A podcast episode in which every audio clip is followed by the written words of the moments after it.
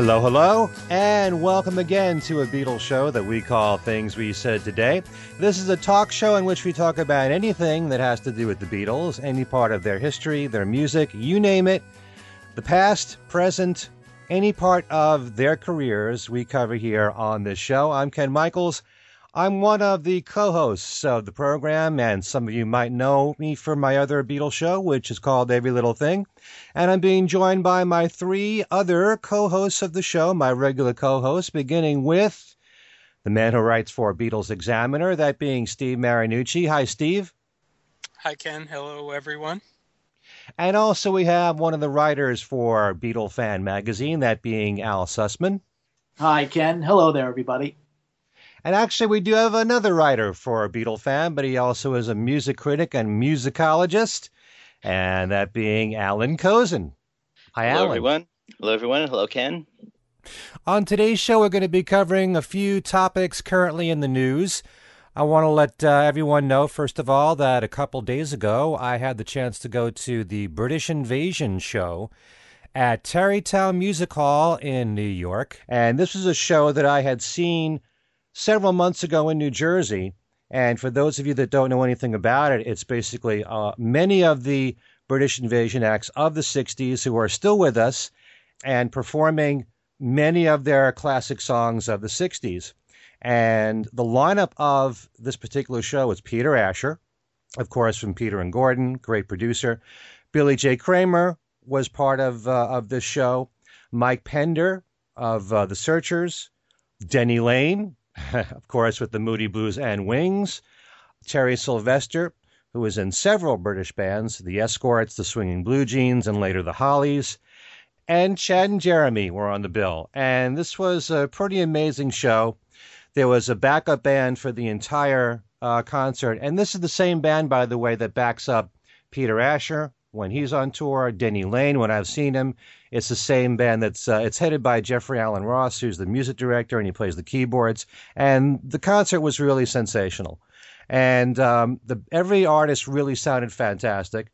The band, compared to when I saw them a few months ago, was just tighter than I've ever heard them.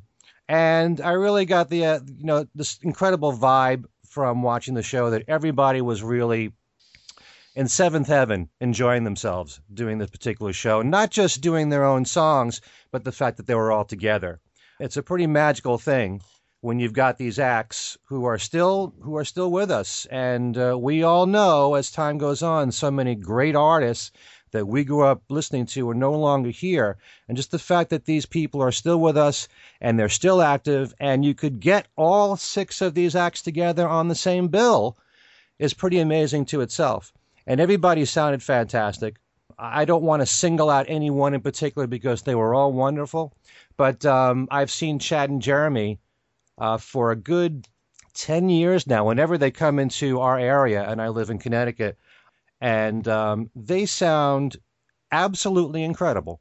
You know, if you grew up listening to Chad and Jeremy, the thing is, if you if you closed your eyes while this concert was on, you would have thought that time stood still they sound exactly the same, if not better, their harmonies.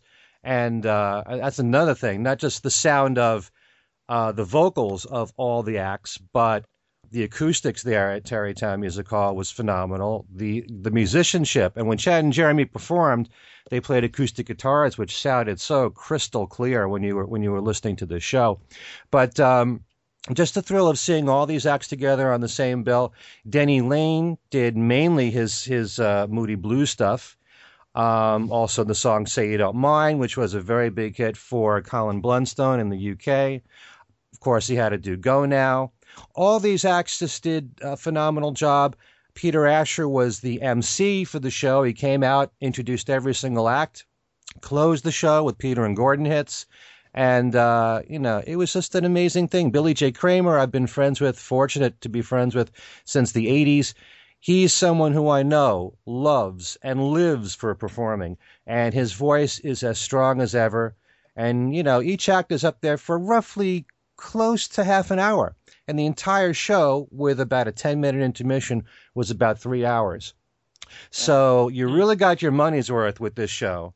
And, um, you know, it, it's the magic of not just the music, but the fact that you could see all these people still And there's only a few other acts of the 60s that are out there on a regular basis who could fit the bill being part of the British invasion. So I really hope that this thing can continue. Obviously, it's also not that easy to get all these people uh, the same time during the year because many of them are active performing on a regular basis anyway. But apart from certain people like a Peter Noone, who tours all the time, or uh, an Eric Burdon, someone like that, or the Zombies, who sound phenomenal to this day. I've seen them every single time they're they're in my area. They they tour every year, every couple of years, and they're still out there and, and recording new music, which they mix into all their classic stuff. There's only a few other British acts that could really fit this bill for the British Invasion Tour, and uh, you have to tip your hat off to uh, Keith Putney and also to Andrew Sandoval, who put this whole thing together. And it's such an enjoyable thing. If they ever come around in your area, and I do hope that they can they can continue doing this while these people are still here. Hold on to these people for dear life. That's what I'm thinking to myself. Because uh, while they're still with us, we should be appreciating them. And uh, just to see them all together on the same bill is just uh, an incredible experience. Um, I just want to say I, I did not see the tour when it came through uh, my area, but I did see Chad and Jeremy 20 years ago, and when they played, and they were incredible. They were amazing. They were absolutely. Uh, they blew me away, and the fact that they still sound good is is just wonderful. Uh, just fantastic. I saw. I think it was the second show on the the original tour in September and uh, you know you can tell they were still in the the gelling stage. Uh, so I know mm. what you mean, Ken, about the band in particular. Uh, but um, uh, Billy J was absolutely he. You know, obviously I've seen him any number of times in recent years at the Fest for Beatles fans, but yeah. Uh, he's um, he was absolutely great. Uh, at least in the show that I saw in Montclair. Uh, mm-hmm. You know, he's uh, he, he's so dynamic now. It's uh, it's really a far cry from what he was like as a stage act in either in the 60s or even in the 70s because I saw a, a British invasion revival show that Richard Nader produced at Madison Square Garden in 73 I think it was and Billy J was very kind of show busy at that point. It was almost almost had a Vegasy type of delivery, and uh, uh-huh. it's a far cry from what he's like now. He's hmm. much a much much better performer now. Hmm. Yeah, I saw I saw the tour I saw 20 years ago, or actually it was it was closer to 30. Was um, Gerry Marsden Freddie and the Dreamers. So Freddie Freddie Garrity was still alive at that point. Right. Um, Chad mm. Chad and Jeremy Chad and Jeremy, the Merseybeats and the and the Searchers without Mike Pender. Mm-hmm. It was after it was after Pender had left. So we're talking Frank Allen. Right. Um, we're talking that those guys, uh, right. and uh, I can't remember the the other guy, the drum, uh, the drummer who passed Chris, away. Chris Curtis, who was still alive. Chris Curtis, point, yeah. and, and, and there was one other guy too, and I can't remember who it was. Uh, maybe um, John McNally. There we go. Yeah. Right. So hmm. yeah, that was. Um, I'm not sure. Actually, I'm not sure if Curtis was part of it, but McNally was, and Frank Allen was, and so that was really. I mean, I remember, like I said, Chad and Jeremy were fantastic, and I remember to this day, Freddie Garrity going all over the stage with, sure. with doing the doing the Freddie. Mm-hmm. But uh, yeah, I mean those are those are so great, and it's you know it's too bad. Originally they had, had there were hopes that Gerry Marsden could be part of this thing, and right. you know his he got sick, and and uh, although he's better now, it's too bad that uh, that he did not make this because that would have been that would have been a lot of fun. That would have been great to have him there, you know. But yeah, anyway. apparently his doctors yeah. still don't want him to uh, to do any kind of international traveling at this mm-hmm. point. You know, so yeah, which is which is fine. You know, as long as he stays on the on the road to recovery. Mm-hmm. Yeah, thanks for bringing that up. I, I forgot all about Jerry Mars, and I should have mm-hmm. mentioned his name too. And um, you know, hopefully, if this thing continues, he'll be healthy enough to do this the next time around. Mhm. Uh, I, there's no guarantee this is going to happen every year, but when it does happen, Sure. I recommend to everybody, please go see it. Well, it's been it's been a long time coming, and you know, on that note, if it does come, you know, and you have not seen these guys, you should try and get to because the chances are that it may not happen again for a long, long time, and maybe never. Mm. Who knows? Yeah. Steve, you had something to say about a special concert for Brian Epstein. Well, they had a there was a, uh, a special concert over the weekend in Liverpool to help raise money for the statue they've been trying to get for Brian Epstein in Liverpool, and um, a lot of people uh, played. Uh, there was there was two parts of the concert. They had new people and they had old people. The early part of the concert featured um, members of the Merseybeats, the uh, Swingin' Blue Jeans. Um, you know, there there was also there were some Beatles songs played. There were most of the uh, the second part of the concert were were unknowns. Although one of the names uh, you might recognize was Thomas McConnell, who was the Yeah. young Liverpool singer who did the um, cover version of the instant cover version of New, and that got Oh, Paul yes. McCartney's attention Oh. he perf- he performed at the at the show over the weekend. Uh, I I communicated with him the day after and, and talked to him uh, um, briefly. So he was there, and there were a few others too. But they played a few Beatles songs. They played "Help." They played "Hippie Hippie Shake," which actually is not a Beatles song, but that the Beatles played. They played "Baby It's You." They played "Slow Down," which the Beatles performed. And so you know they twist and shout. Uh, they that was performed. This boy, Eleanor Rigby. So they did a, you know a selection of Beatles songs, but they played a lot of other things too. But anyway, it was it, from what I'm hearing, it was a great show, and um, so we'll see where that goes uh, with that. It's also worth pointing out that I believe certainly Billy J. Kramer would have been there for this if it wasn't for the fact that he's busy with the British invasion tour.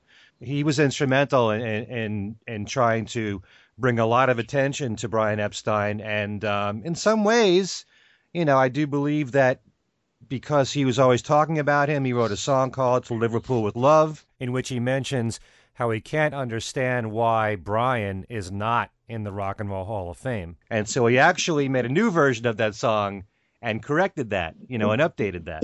So I do believe that Billy J, in some ways, is a little bit responsible for helping Brian to get into the Rock and Roll Hall of Fame because of the song that he recorded. And he's always been talking about the, the fact that Brian doesn't get and hasn't been getting the um, attention and respect and recognition that he deserves. I was just going to say though that uh, Billy Billy is in the on the single, the charity single, our friend that they they put out.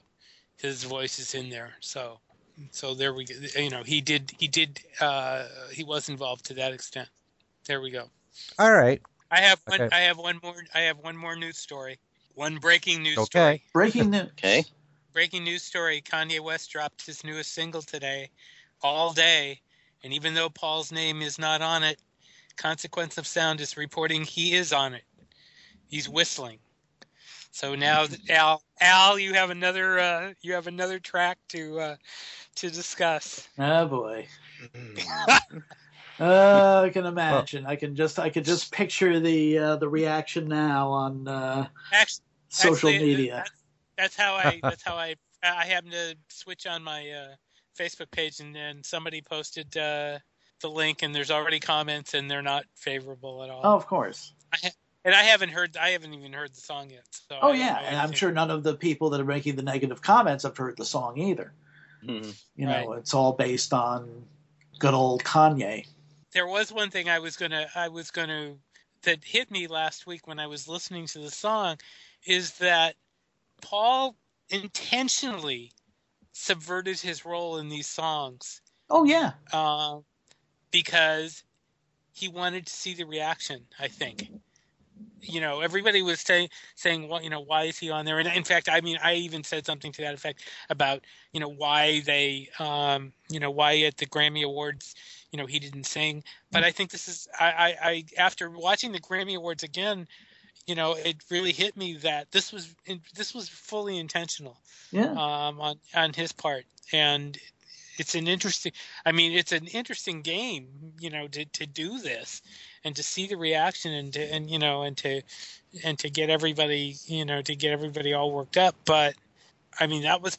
I think it was part of the plan. I, I, I do, and uh, um, you know, I mean, I, I don't know if it was Paul's idea or was maybe it was Kanye's idea, but it's interesting that it's it's doing that way. You know, that that's what's happening, and so I don't know. Well, you know, you know something. It, Paul McCartney could put out the best single of his career right now, and CHR radio, contemporary hit radio, will not touch it because no. it's Paul McCartney and because he's not the artist that regards demographically.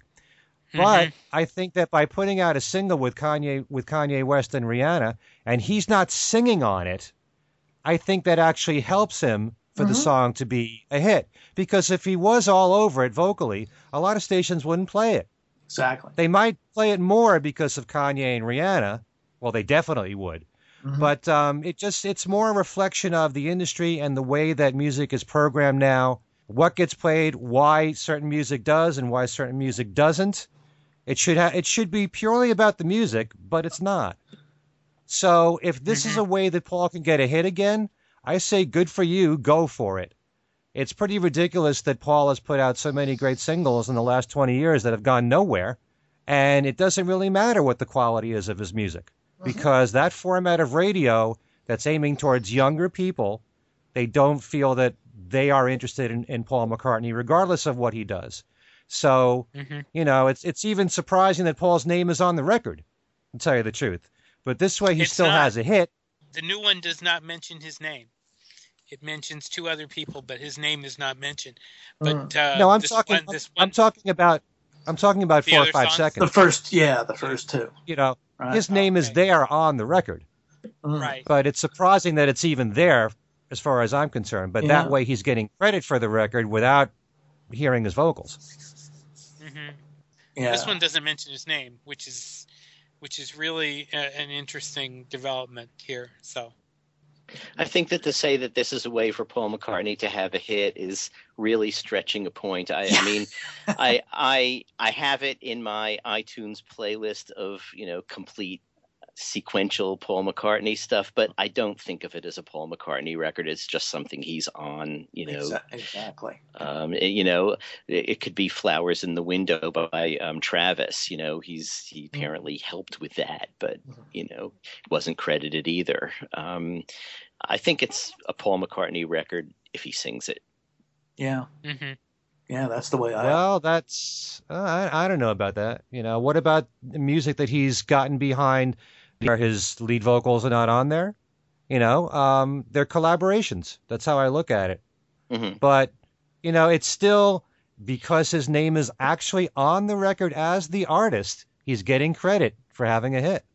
So you know, it's a strange thing. You know, Darren Darren DeVivo was on our show and he made a comment, which I later on I realized that was really interesting what he had to say. There are artists out there who are part of the credits for a record, even though they're just one of many people, and you may not actually feel their presence or it, it, you may not identify the song with that artist. You know, one of the biggest hits in the last few months is the song that Mark Ronson has had with Bruno Mars. Yeah, oh sure. And it's a great record. And, and Mark Ronson is the producer, and I'm pretty sure he co-wrote it, but he doesn't sing on it. Mm-hmm. And yet he is the num he is the name that you hear first on the record. And Bruno Mars is doing all the singing. And yet Mark Ronson is being given credit for having a hit. Mm-hmm. I think it's a little so different. This is a, yeah, right. You're you're talking about a different you know a different genre really. But I'm just saying he's not the vocalist. Yeah. Mark Ronson is not the vocalist, but yet he is the he is an equal name in the artist credit on the record. Right. Well, it's kind of his album. It's just that he has other people singing all the songs. Right. I'll give you an example. Just the two of us. Grover Washington Jr. is credited as right. the artist. Bill Withers sang it. Right. Mm-hmm. Yeah. So but with Paul McCartney is different. You know, I, I don't know. I, I just don't. I, I, I included as I say in my Paul McCartney playlist, but I, I don't really think of it as a Paul McCartney record. Mm-hmm. It's just something he's on. Yeah. you know and and whether he's credited or not is is almost a you know i think i think there is less to debate about whether roger maris's 61 home runs should count without an asterisk than there is to have this as a paul mccartney record without an asterisk It's true. Well, I just know that he was involved with the record. He plays on it, and he had something. It it is you know a creation of his. I don't necessarily think that he has to sing lead for it to be his record. And it may not be a creation of his. It may it may be a Well- colla- a collaborative creation. Well, that's still a creation. It's it's a Mhm. part collaboration. Mhm. but i mean can you can you really say with an absolutely straight face this is paul mccartney's latest hit No. No, I I I, Uh, I, I don't even think of it as, as even. I, I don't even put it in that category. I, I mean, as a song, I really don't. I mean, look at all the look at all the guest appearances that that George and George Harrison did. You know, I mean, that's you can't. There's not. I mean, he made some great guest appearances. If you look in the um, um, Kristofer Engelhardt book, um, but you can't count those as George's songs.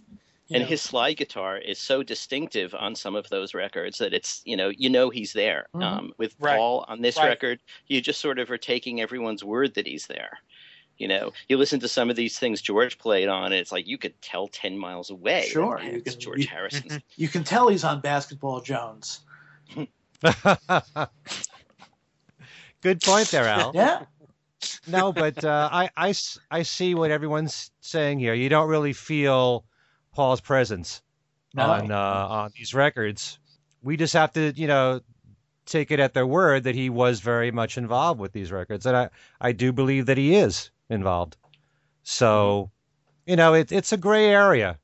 It really is. There's a lot of records, especially you know, you're talking about all the side projects and all.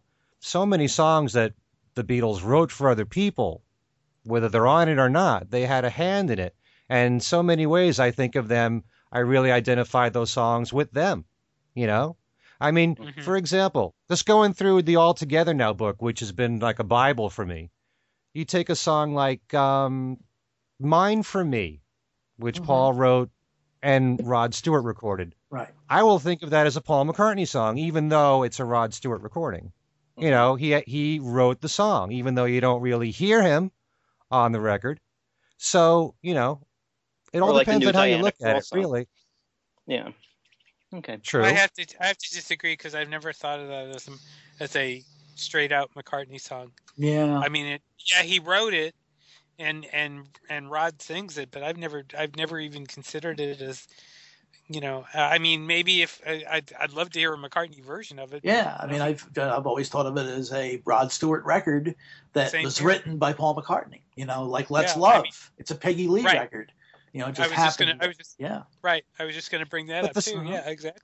Yeah, but if you're the songwriter, that you're playing a huge part in that record. Oh, of course. It's it's not it's not just who's singing the record. There's more to it than that. oh, so you Yes, think it of so you think of from a window as a great beatles hit No, but I think of it as as a Paul McCartney song that Billy J. Kramer recorded. Mhm. I still think of it because he wrote the song. How you know he played a major part in that song. It's not just Billy singing it. So all Mm. those songs really, to me, oh yeah, there's there's a lot more to it than who's the vocalist. I mean, you wouldn't have had those songs in the first place had they not written them. Sure. So, I mean, just like uh, we listen to a lot of artists, and and we'll probably get into this with uh, this band called the Weeklings, hmm which Glenn Burtnik is behind, but Right. Half of their new album are songs the Beatles gave away to other Right. artists, Right. which you could hear the Beatles, you could hear Beatles arrangements to those songs to begin with, you know, and they work really well. Mhm. But the point is that all those songs, all those early Lennon McCartney songs that they gave away to other people, you know, they wouldn't have had the hits without them to begin with. So I do very strongly associate the songs with the songwriter. Everything to me starts with with the songwriter. Oh, if you don't have the song, everything else is pointless. Sure.